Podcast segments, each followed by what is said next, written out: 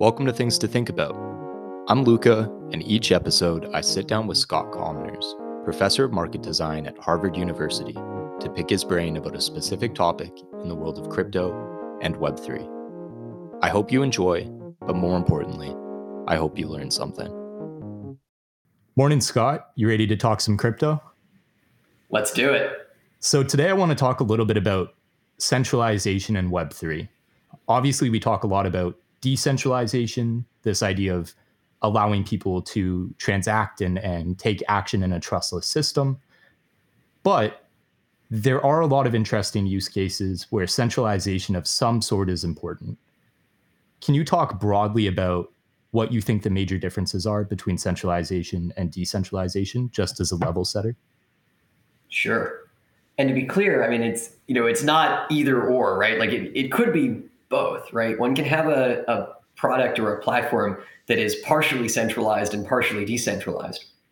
Um, it really comes down to, you know, a mixture of, you know, sort of control and ownership and, and production, right? And that's actually part of one of the reasons you can have like partials on all of these dimensions is that you could be completely centralized in terms of production, right? There could be like a five person engineering team that's making everything for a platform but the decision making process is totally decentralized right? There's like a community that's voting like what the next thing that should go into this platform is and those five people are basically just like you know instructed to do you know whatever the community's decided. Um, you know and they're you know maybe rewarded for doing it in some way. Um, and so you know it's really about you know sort of how like you know how different aspects of a platform or a product's you know conceptualization execution architecture reward like all these different components are, are just spread out right? Like centralized is you have a single entity that's um, you know making those decisions in in your or doing that implementation or receiving that reward um, you know sort of as itself. Um, decentralization is it's it's spread out right? It's among many individuals and and typically often like um, I don't even know. I don't know if this is like really part of the formal definition, but in a decentralized system, one often has like porous boundaries, right? It's like you know easy for someone to enter or exit the you know the body that is participating in the activity. Whereas like you know centralized, there's usually you know some sort of like boundary definition of like who is the decision maker or who is the you know the you know the claimant on these rewards. At the core, um, there's an in- incentive structure essentially that yeah. in a centralized system your incentives are much clearer because there's a hierarchy of decision making or control to some extent when it comes to decentralization it's a little bit more ambiguous because it allows you to decide who you want to interact with the ecosystem is a little different one of the mm-hmm. things that i see people talk about the benefits of centralization um, is in cases like uber where Uber steps in and is essentially a referee to the platform that they've built through driver ratings and, you know, verifying driver information to protect consumers. Is this type of accountability only possible in a centralized system? Are you able to build it in a decentralized way? And if you're not, is this where the hybrid solutions start to come into play? Great. Um, so first of all, um, the rating the, the rating question is really interesting because the I would say that's already a little bit hybrid in the context of a rideshare platform, right? You know, yes, enforcement and you know aggregation of ratings and enforcement is done by a centralized platform, right? Uber um, takes in all the rating information, processes it, decides like which drivers or, or riders are, are really like you know causing like you know you know causing negative experiences on the platform regularly and then you know enforces by by kicking them off. Um, but the rating information is aggregated in a fairly decentralized way right? Like the ratings come in from individuals. Um, you know there's you know there, there's a star scoring system but there's actually not you know sort of a, a uniform code to what represents like a good or bad ride right? It's an individual impression um, and so you're, you're collecting from a lot of different participants in the platform information that's then being used by the platform to sort of effect a, a centralized enforcement scheme. Um, you can imagine, and in fact, we see versions like this in, in decentralized um, platform designs as well, right? Like you know you know rewards and, and, and reputation information uh, conveyed through tokens and token awards right like maybe everyone like you know uh, chooses to vote their tokens in support of some particular person being you know included in the platform or kicked off of the platform or something of the sort. That's actually not that different. Um, indeed like you know you can imagine you know if uber had fixed their um, you know their uh, what their, their, enforcement mechanism as like a piece of code that was like locked in and couldn't be changed then you know you could imagine that this could be done in a completely decentralized fashion with people like you know rating drivers and drivers rating riders. Um, and then you know sort of just whenever somebody fell beyond whatever those the the implicit threshold in the fixed piece of code they would be kicked out. And you don't actually need a centralized platform managing that um, other than just like controlling the the permissions and so forth and, and maybe like maintaining the system. The place where centralization actually, I think, is really um, like is, is more central, pun not originally intended, uh, in the design of, of rideshare platforms, is in their decisions about which riders and drivers to match.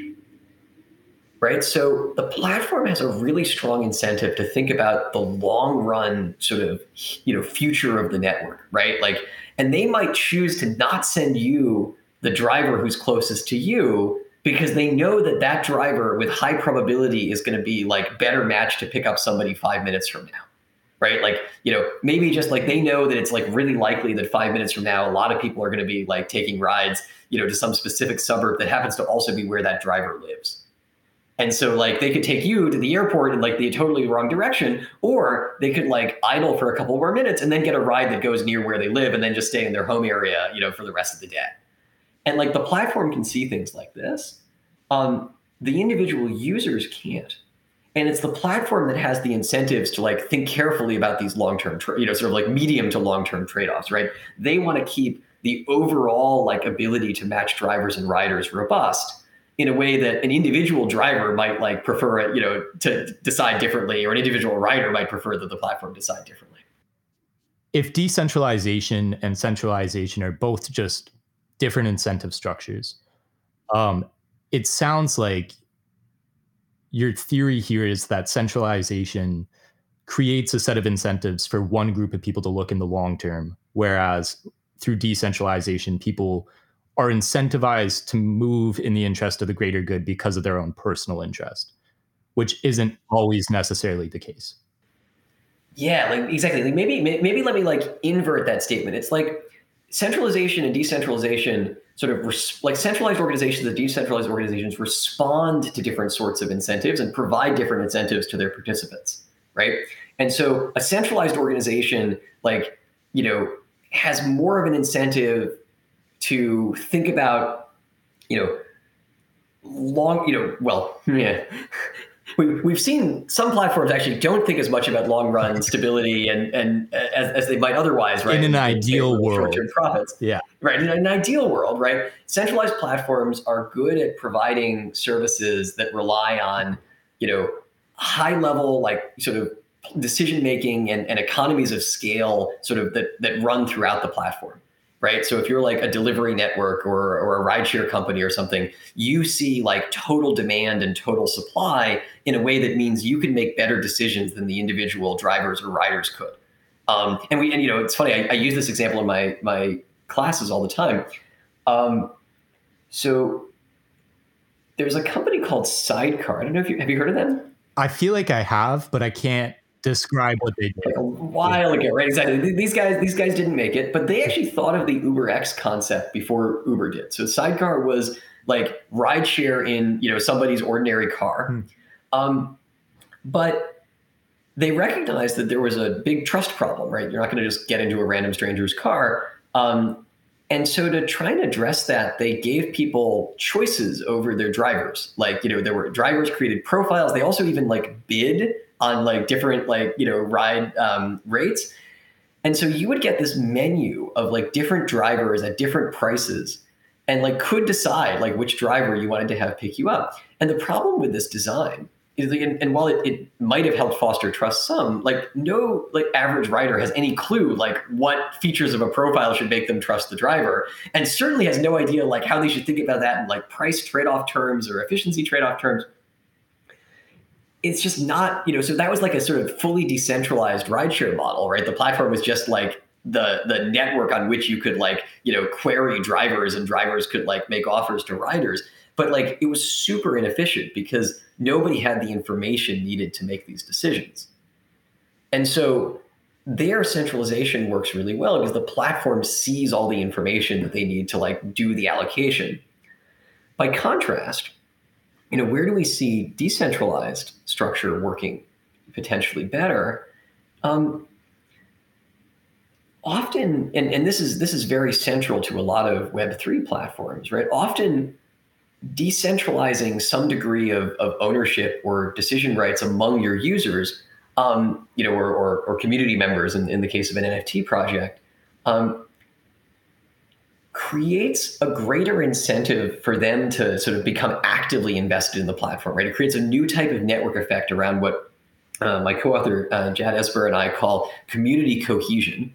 Um, and incentivizes you know and, and, can incentivize people to literally invest right like you know not not just like you know cash but like effort and time right like you know if you're if you're a real believer in this platform and you're a part owner in it even if it's a very small owner sliver ownership sliver now you have like more of an incentive to try and like you know grow the engagement like get other people involved and so forth um, because you internalize some of the benefits to the platform uh, and meanwhile it, it also you know, on, on the governance side can be empowering in terms of helping the platform creator better understand what the users actually want, right? Like, um, you know, it, it giving giving some degree of, of governance or control or ownership to a decentralized community helps when they have information that the platform owner can't have mm-hmm. directly. Like like in the context of ratings we were just describing right? Like you know why why do we collect the ratings in a decentralized fashion? Well because it relies on information that the platform itself can't see right? The platform is solving this mapping and routing problem because it's much better positioned to make decisions about that with its information set but it's having users tell it like which interactions were positive and negative because the users see that and the platform doesn't have it in its information centralization now after this conversation I'm thinking of as a gradient, essentially of, of trade offs between whether a select in group that's directly responsible for something um, yep. gets the rewards but has limited information that gets fed into their clearinghouse, at least to some extent, versus a decentralized system or something more towards the decentralized side where they forego some degree of that ownership in order to bring mm-hmm. more people, more voices, and more information into whatever structure clearinghouse that they're trying to build. Um, yeah, that sounds right. That's really, really fascinating as like a, a way to conceptualize it. And I think it brings us to the conversation of DAOs, decentralized autonomous organizations. The idea here being that in a trustless system, you can come to some sort of not necessarily consensus, but a decision um, around what this organization should do. Yep. Talk to us a little bit about where you see DAOs starting to change decision making and marketplaces. Um, what are kind of the first use cases that you think are, are going to start adopting these ideas? That's a great question. Um, and one, yeah, it's a really good question. So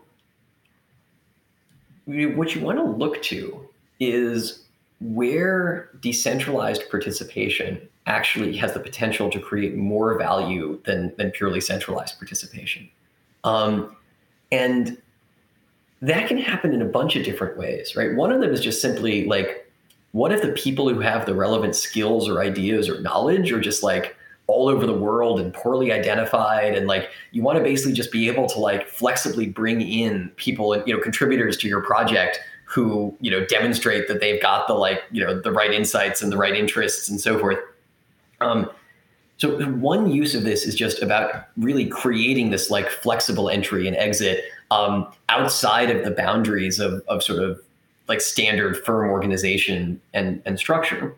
Um, that of course work you know sort of thinking again about like when is it that like sort of the information of this like sort of big decentralized crowd is and you know information and, and skills and so forth that the big decentralized crowd beats that of like you know a, a more like centralized organization um, that's going to be cases of course you know where you know different forms of creativity and, and insight and background right like turn out to you know be be real assets and we've seen that a lot with a lot of these like you know sort of curation, you know, like art curation and collection use of collectives. Again, sorry, pun not originally intended.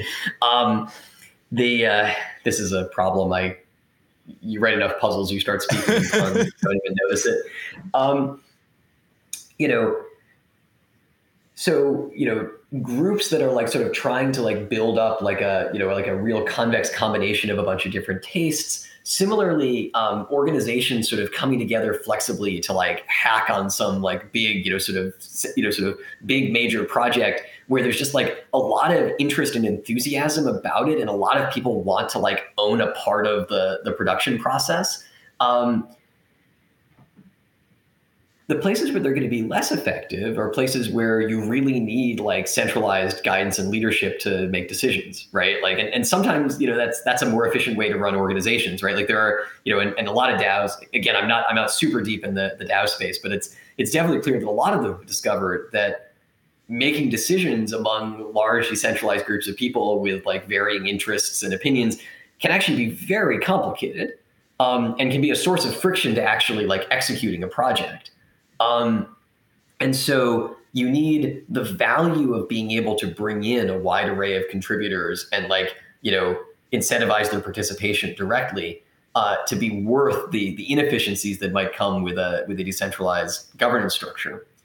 And then again, the, the other thing is like it doesn't have to be all one. Sorry, like like and, and and this is like I think so essential to keep reiterating because like it's a, it's commonly misunderstood in crypto. Like like people tend to think like you know something just has to be fully decentralized or it's it's bad, right? Like you know that's not necessarily the case, right? Like platforms could decentralize um, curation like SuperRare is doing while still have like a centralized tech team that's basically responding to the community's decisions about like what the tech team should do uh, platforms can have decentralized reward structures while still having a centralized organization. That's that's the LooksRare model, right? Like they're saying, look, we're going to share the upside of our platform with our community, but like we're still going to build the platform like a centralized platform because that's an efficient way to develop like a you know a, an NFT trading platform. And so I think like you know you can have sort of organizations that are that are DAOs in in some case, you know, sort of in, in some structural ways and, and much more centralized in others.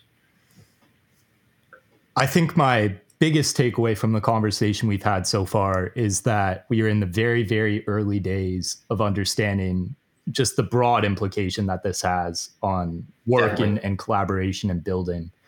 I think one area that I'm very interested in is how scale plays into decentralization.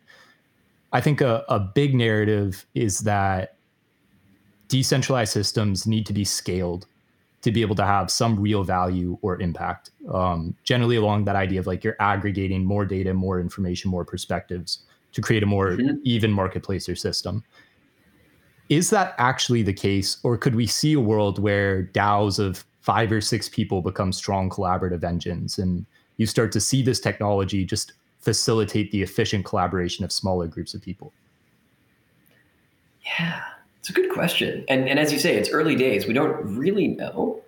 But my instinct actually is that like small to medium sized DAOs might actually be much easier to architect in productive ways than, than really large ones.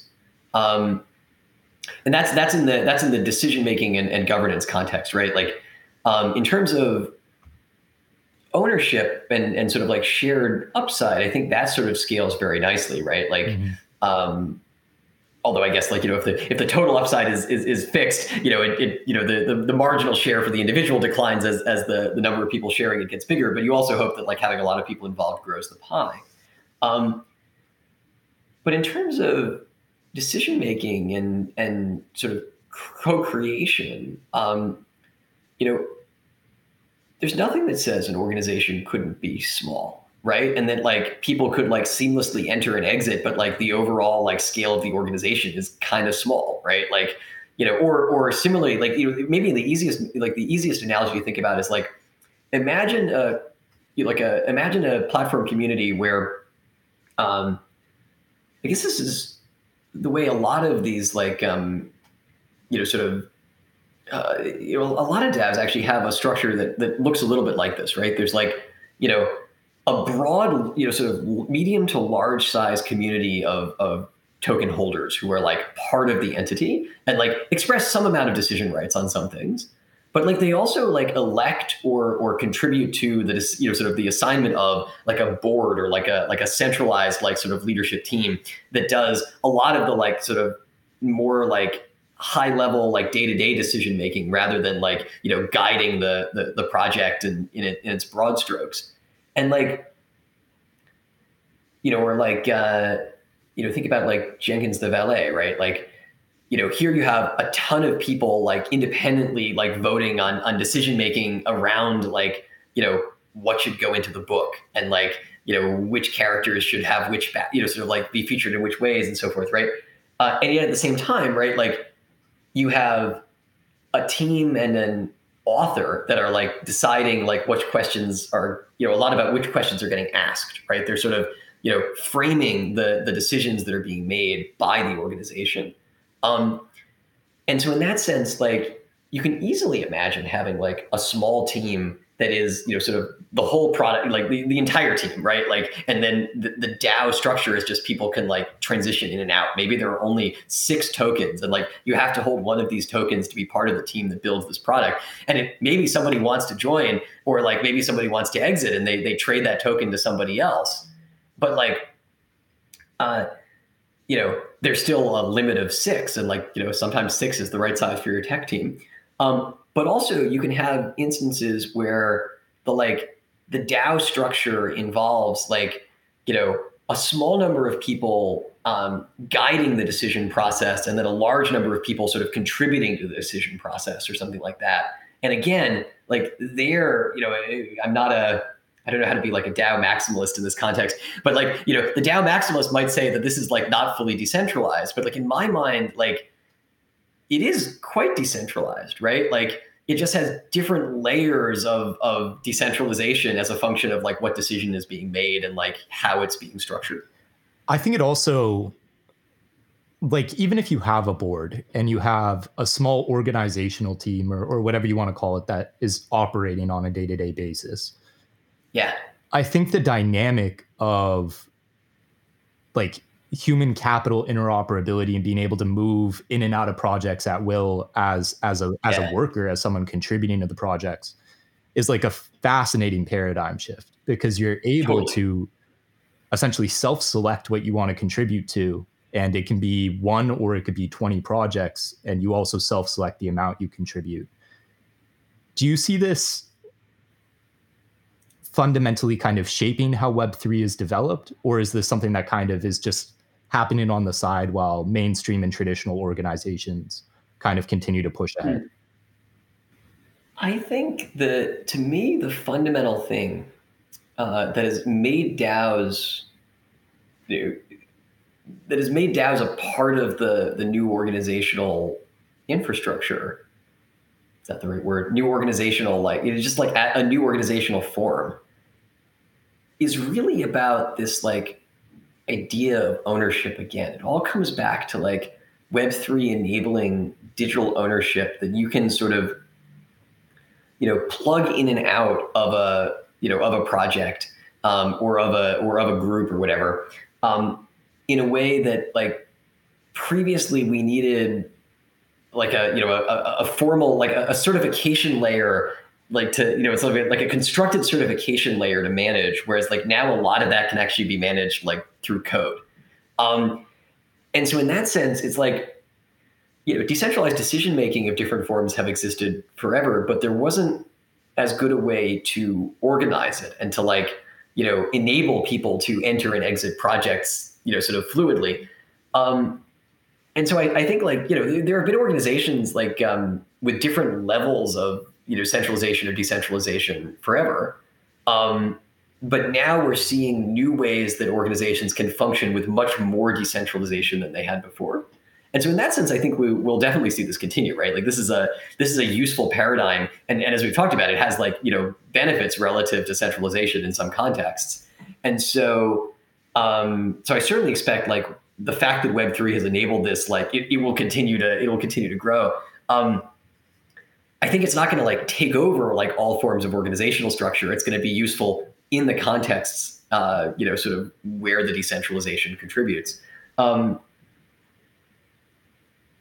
I guess one other thing, this isn't quite about DAOs, but like, you know, again, on this point about like small organizations, right? Like a small project, like actually, again, I think it's like easier to analogize an NFT project. There's a little bit less sort of sort of complexity around what's going on in, in the communities. Like, you know, like you're, you're all co-creating a community together. Uh, as opposed to like also trying to like decide about some piece of software or like like DAOs have all sorts of like you know much more complicated like um, you know use cases in mind.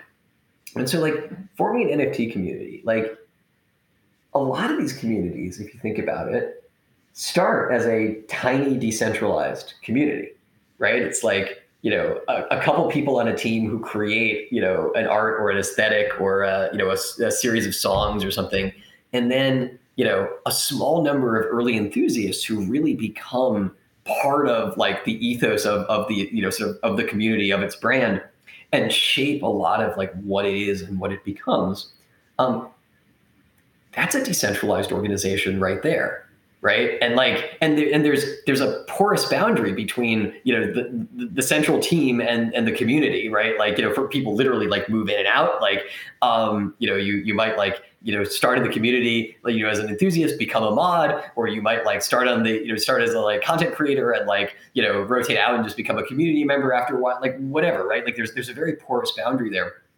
Um but this is a like type of creation that is enabled by the technology making it sort of possible to enter and exit the community and participate at different levels and and and become engaged in, in different ways and change your engagement level. And all of that i think is like very like web3 and, and we've seen like repeatedly now. It's can be extremely valuable and like a really like you know i don't know uh, a powerful way to build a new brand or or product concept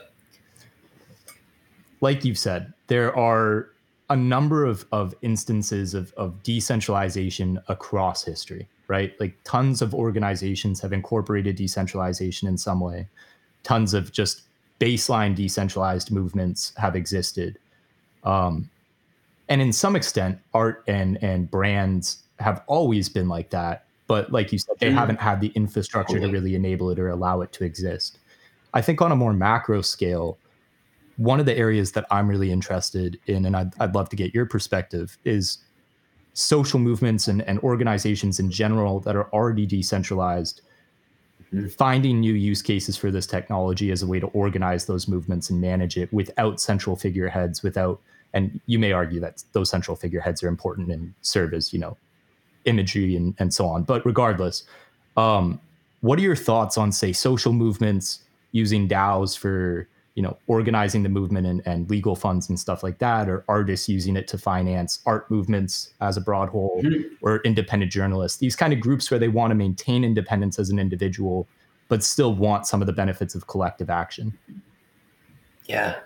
Oh it's a great category. And and note that it's one the internet has consistently empowered right? Like mm-hmm. you know social media you know first like the internet just alone like making it possible to like gain awareness and like interact with you know sort of and, and deliver information to people in a way that was like much less constrained by um, you know sort of the existing venues and distribution systems. Social media making it possible to you know organize and and sort of build attention you know, to a movement very, very quickly and sort of like for people in the movement to coordinate in a pretty decentralized way.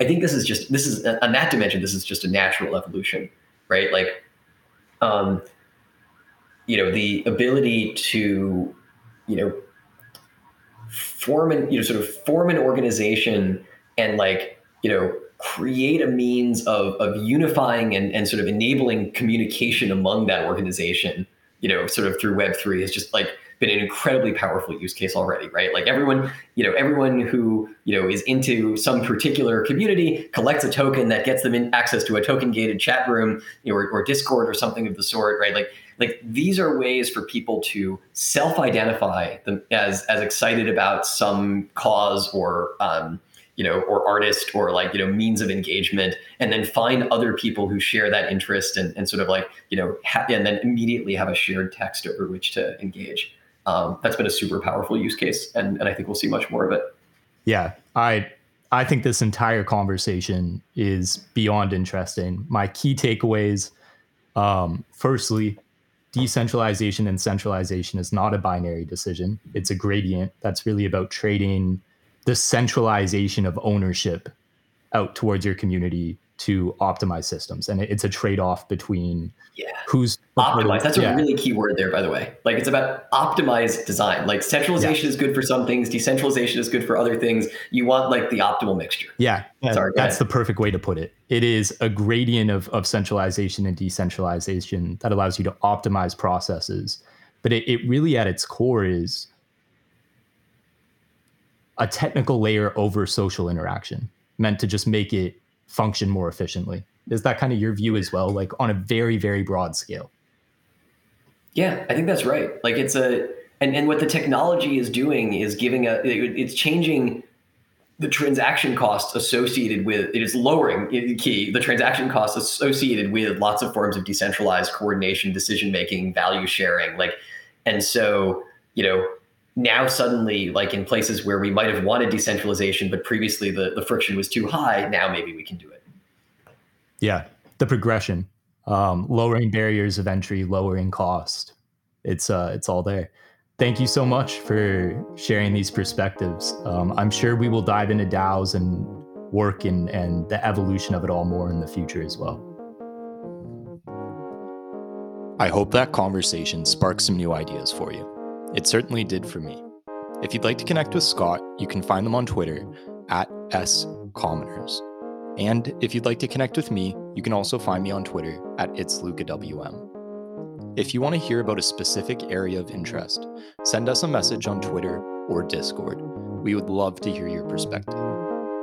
As always, stay thingy, do good things, and we'll see you next week.